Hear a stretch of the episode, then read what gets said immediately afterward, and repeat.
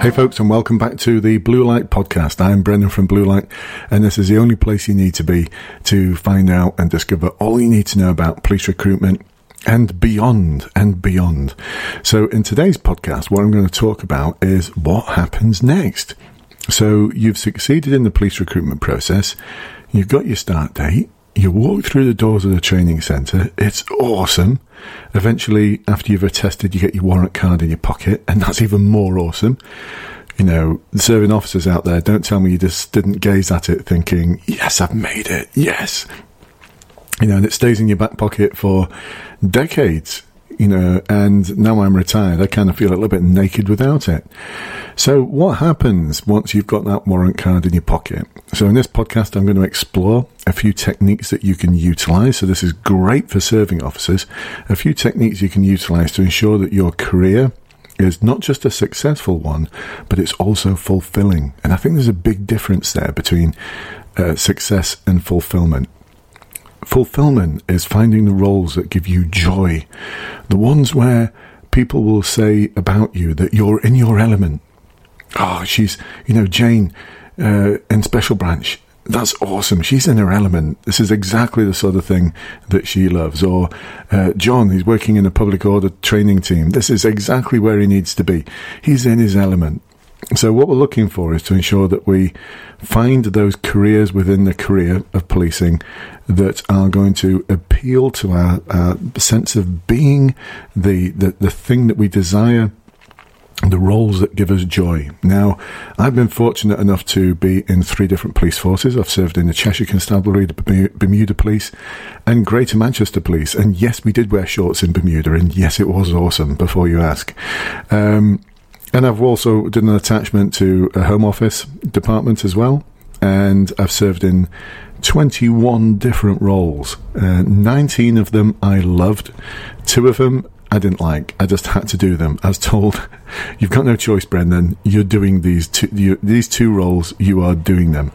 So sometimes you just got to bite the bullet and get on with it. Um, but 19 out of the 21 roles I had, I pushed myself into them. I, I didn't achieve any of these by the force systems that were set up to enable you to have a successful career using the performance development review program. That's what forces use at the moment. Um, I do believe in the future it's going to be tied to uh, the salary levels as well. That's what the government are planning. Then again, they've been planning that for decades.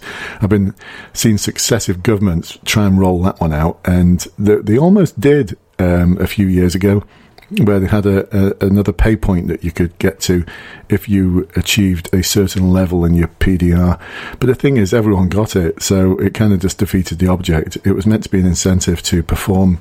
But it's very difficult to gauge what performance, good performance is as a police officer because so many of the good things that you do can't be measured. And performance that can't be measured is really, really difficult to assess. So let's put the PDR to one side because honestly, I'd kind of dusted it off once a year and just I, I, I, filled it out myself, and my chief inspector just sort of signed it off, and that was it. It, it didn't really have any meaning. You know, you put down your, your, desire to go on certain courses, or I'm hoping to be a such and such a thing, and your, your senior, your sergeant, your inspector, your chief inspector, superintendent would write some nice things, um, and how they're going to support you over the next year, and then it just gets filed away and that's it. You know, that's the reality, folks. You know, if anyone wants to get in touch uh, and tell me otherwise, then I'd love to hear from you because I'd love to hear from a force, uh, individuals who are actually in a force as police officers, where they've got meaningful PDR systems that absolutely enable them to, them to enable them to ace their career, so that they have these deeply fulfilling roles. Because if you've got a, a career ahead of you that gives you success, well, that's not the same as giving you success and fulfillment, is it? Because you could be successful but really, really unhappy. So you could achieve the rank of inspector, but actually you loved being a sergeant and you hate being an inspector. So um, I stopped at inspector because I, I, didn't want to go any further. I looked at the ranks of chief inspector and superintendent once I got to inspector and just thought, I, I will not enjoy those roles. I don't, I don't want to do those roles. I will not enjoy them. So yeah, I did have aspirations to be a superintendent, but actually, no thanks. I'm going to stick with inspector. So I think it's really important to find your element, find that thing. But how are you going to do it? Well, pin your ears back, folks, because I'm going to share with you some techniques that worked for me. Um, I developed them over a period of three decades, and they've absolutely worked. They've they've enabled me to nail it when it's come when it's come to the time when I move from one department or one unit to another, or one rank to another. So, the aim is to find your element. Um, and in the first few years, you know, don't be thinking, right, I've got to start working towards a specialist department or promotion. Keep these things in the back of your mind. You've got enough to focus on in your first two or three years because you'd be, you'd be entering either under the police constable degree apprenticeship, in which case you're doing an apprenticeship that's going to get you a degree. You enter under the degree holder entry program, in which case you've got a degree already, but you work towards a postgraduate diploma in policing, or you've already got a policing degree, but you've still got enough to do in your first two or three years. You know, there's a lot to learn in terms of uh, law, how to apply it, policy, procedure, and importantly, just how to do good policing. You know, learn your street craft. But one of the things I've been doing during that time is discovering what your element is going to be. Now, I've got this awesome Facebook group that I've set up just recently. It's now got over 1,500 people in it. Uh, they are all serving officers, and uh, when I listen to some of them, well, I don't listen. I read what they write in the posts, and, and they're, they're incredibly supportive. And I've I put loads of videos in there, um, explaining videos on how to succeed at interviews and application forms and all sorts of good stuff. So if you're a serving officer and you want to belong to that group, just look for in Facebook groups uh, Blue Light Enforce Development Cadre or just type in blue light and cadre and it should bring it up. Asked to join, you'll need to persuade me that you're a serving police officer. You'll be asked that question, and if you persuaded me, I'll let you in the group. Anyway, so what a lot of them tell me is they kind of get to their three year point, and then it's like, right, what shall I do now? And they're all a bit lost. Now, I don't think that should be the way. What I'd like you to do in that first two or three years is every time you get to work with or get to watch another department at work, watch them with interest and start thinking, is this something I could do? What is it they're actually doing? How do they do it? And can I see myself in the shoes of this particular officer or at this particular rank? And ask questions. You know, once whatever it is that you're dealing with is kind of simmered down and you're sort of uh, doing a bit of a hot debrief and having, you know, patting each other on the back and saying good job and all of that kind of stuff. or you may not do that. You may just all go your separate ways, whatever. But find an opportunity to ask questions of the dog handlers, the officers on the road policing unit, uh, detectives, uh, public order specialists, uh, firearms officers, and your sergeant as well, and your sergeant and your inspector, and other sergeants and other inspectors. Don't be afraid of asking questions really simple questions like what's it like to be a you know what's it like to be a road policing officer? What's it like to be a dog handler? What's it like to be a firearms officer? What is it like to be in safeguarding or working with vulnerable people? Uh, ask questions and start working out what your pathway is going to be. Uh, within two or three years, you should know what your thing is going to be. Uh, I should hope so, anyway, after two or three years. So, as we start pro- progressing through our first two or three years, one of the things I'd suggest that you should be doing then is once you've got an idea of the sort of things that you want to do, find a job description for that role. Now, I've asked a few officers who are in this position, sort of two or three years in, saying I'm not quite sure what to do. I've asked them, well, could you find a job description for me? And I'll I'll give you some ideas as to the sort of things you should be thinking about. And I've said, I don't know, don't know where, where, do, where do I find one of those? Uh, College of Policing website. And that's got job descriptions for just about every role you can find. But you'll also discover that forces have their own job descriptions, but they, they normally mirror the ones that are on the College of Policing website. So um, I've got in front of me actually one here which is for dog handler. This is a, a favourite role for a lot of officers. Um, and it talks about the sort of competencies and values that you should uh, have. Uh, and then it goes into some really, really uh, detailed stuff about education, qualifications, skills, experience, uh, continuing professional development, key accountabilities, role and purpose. You know, there's a lot there. There's a lot there. Um, Now, I picked out a few bits that I thought were of interest because this is what I, mean, I talk about sometimes hacking the process.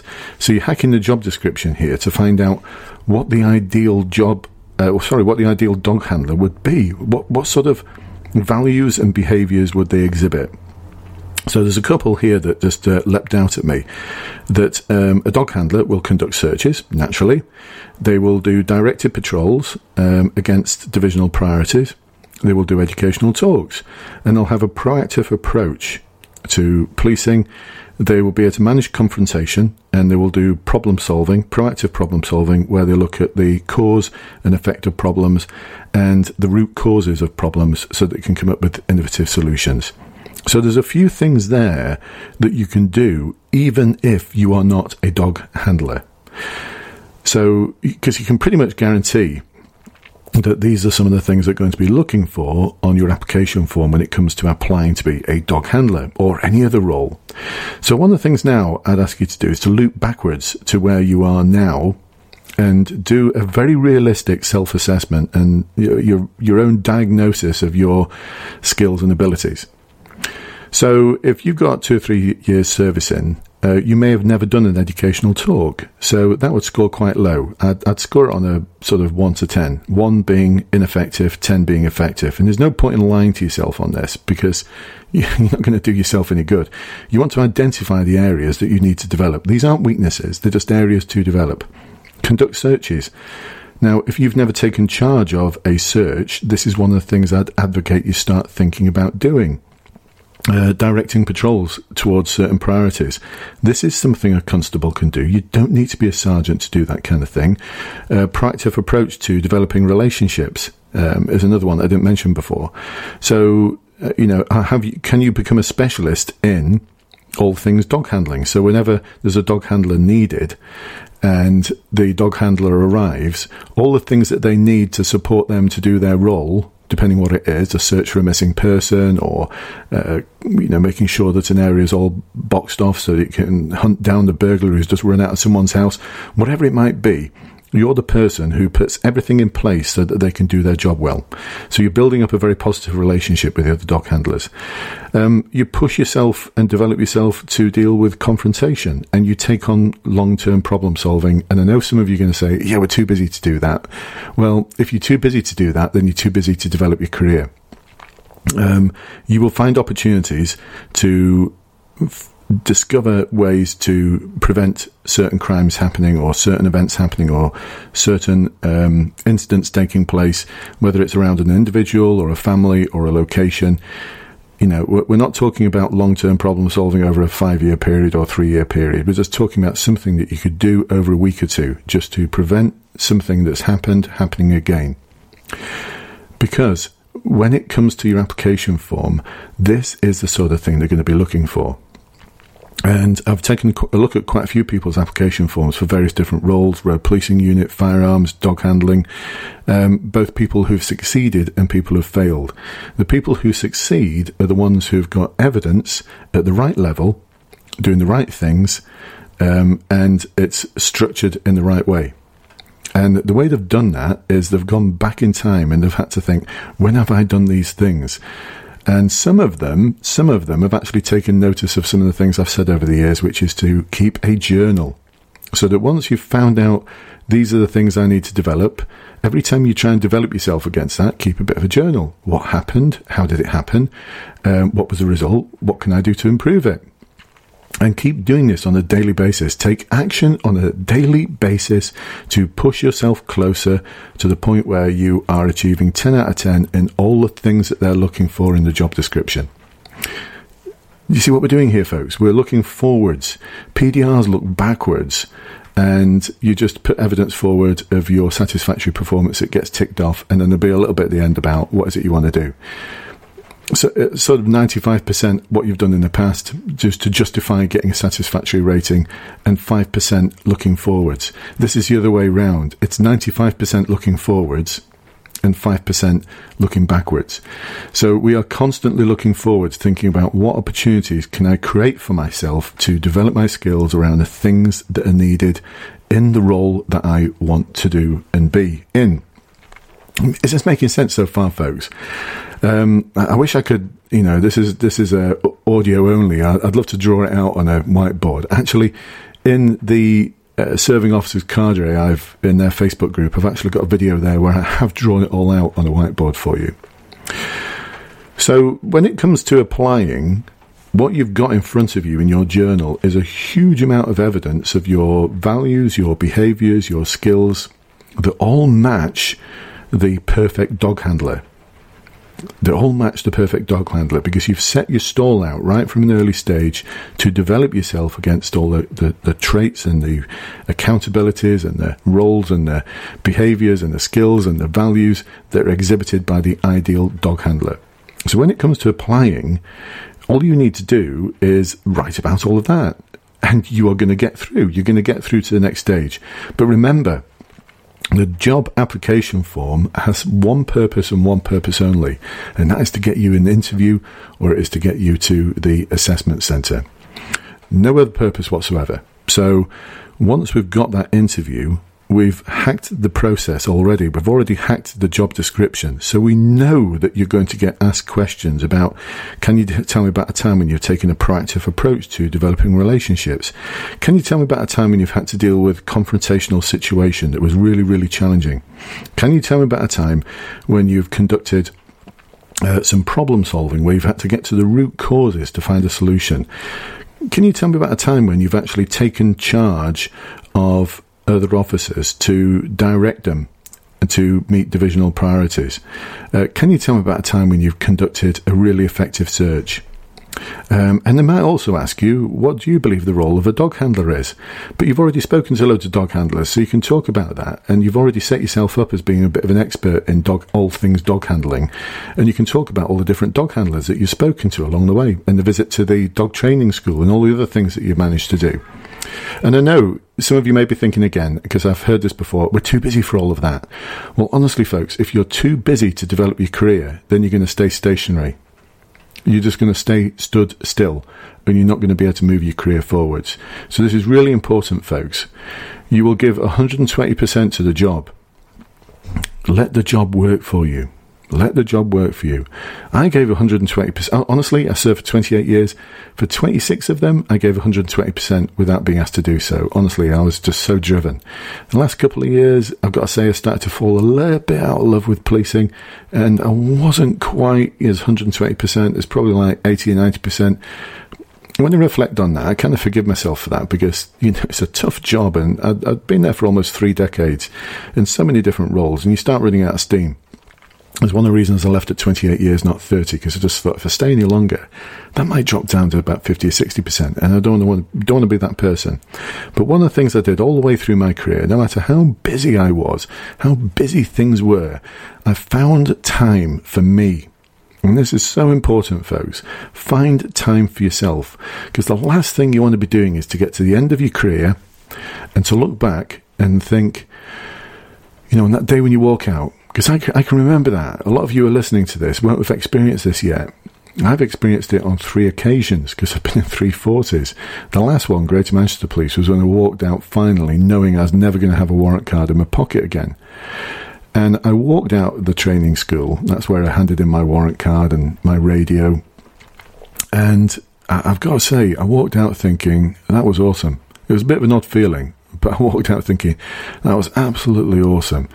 28 years where I pretty much squeezed every bit of joy, pleasure, if you can call it that, some of the things you deal with, you know, they're not there to give you joy and pleasure in the normal meaning of the word, but fulfillment. That was a deeply fulfilling career. But I'd already worked out a couple of years before. Actually, I'd already set my stall out a, a decade before what I needed to do to start preparing for post retirement which is why we've now got Blue Light and we've now got over 8,000 people are now in the police as a result of my support, which is why I've worked with the European Union on projects around community policing, community engagement. I've spoken at conferences, I've worked with police forces. All of that didn't happen post retirement with me scratching my head walking out thinking, now what? I started setting my stall out for all of that well over a decade before I actually retired. So I started preparing for my retirement using exactly the same techniques. I knew I was going to set up a business. I didn't want to work for anyone else ever again once I retired. And I knew it would probably be in the world of training, learning, and development because that's something I really enjoyed. But I also knew to enable me to do that, I needed to have certain qualifications behind me.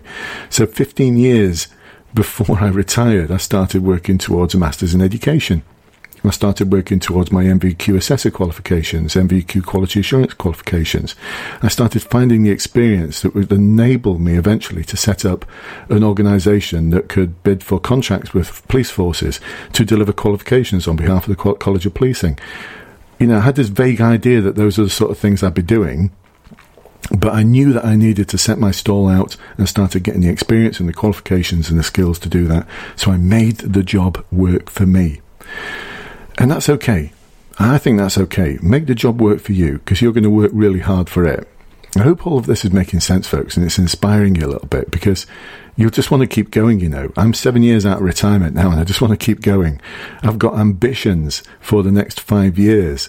And people do ask me, so at what point are you going to put your feet up? I don't know. I don't want to put my feet up. I just want to keep going. I keep want to progress, drive myself, do really cool things, do really amazing things, and help support people. Help support people to enable and support their dreams. I mean, what could be better than that? Hey, what could be better than that?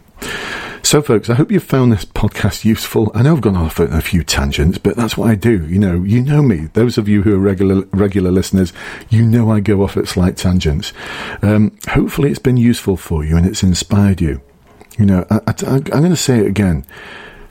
There's only you that's got responsibility for designing the most perfect, successful, and ultimately fulfilling career, and no one else. It's only you. You can have so many sergeants, inspectors, and chief inspectors and superintendents as you go through your career. I can't remember the names of 80% of them. And they're going to sign you off and they're going to say nice things and all sorts of other stuff. But ultimately, ultimately, it's down to you. So make every day count in terms of moving yourself closer to your goal. Take action on a daily basis to take yourself closer to the thing that you know is going to give you fulfillment and joy so that when you look back on your career, as you walk out for the last time, you know that that was awesome, it was amazing, it was success, it was fulfilling, and then you're thinking about, right, and I've already got my stall set out for the next stage. So many people I come across who are retired officers, you know, they say that I'll, I'll retire in and I'll spend six months thinking about what to do next. No, I mean, really? And they're just after six months, they're just bored out of their brains and they still don't have a clue about what to do next. Keep designing your career, folks. Keep designing it. Anyway, on that note, I shall leave you. Um, what have we got lined up? I've got a couple of a uh, couple more um, in conversation with um, interviews lined up. I'm not going to say who they're with, but they are with awesome people who are serving police officers in the constabulary in England and Wales you're going to absolutely love them. And I'm also putting together a little panel one as well uh, with advice and guidance, not just for potential recruits, but for people who are serving from, again, some awesome, awesome people. So we've got that lined up as well. If you've got any questions at all, please do drop me a line, info at bluelightconsultancy.com. Uh, best place to find me actually is in the Facebook groups. So we've got the police recruitment one, which you'll find under groups just by searching for Blue Light and police recruitment should bring it up. And if you are looking for the serving officers one to join that cadre, I kind of like that word, cadre. That's why I called it a cadre. Because you are, you're like this awesome group of people who are serving officers. Um, you know, you're amazing. I love you. You're just brilliant for what you're doing to help keep us safe in these very, very challenging and difficult times. I think you're all amazing. So you are a cadre. Anyway, look for Blue Light and Cadre under groups and uh, ask to join. But remember, you've got to persuade me that you're serving police officer. Uh, and some people have come up with some really ingenious ways of doing that. You know, things that only police know. All right, I'm going to leave you on that one, folks. Catch up with you next time. Look forward to.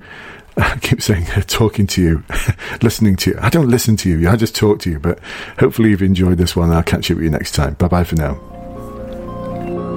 Thank you.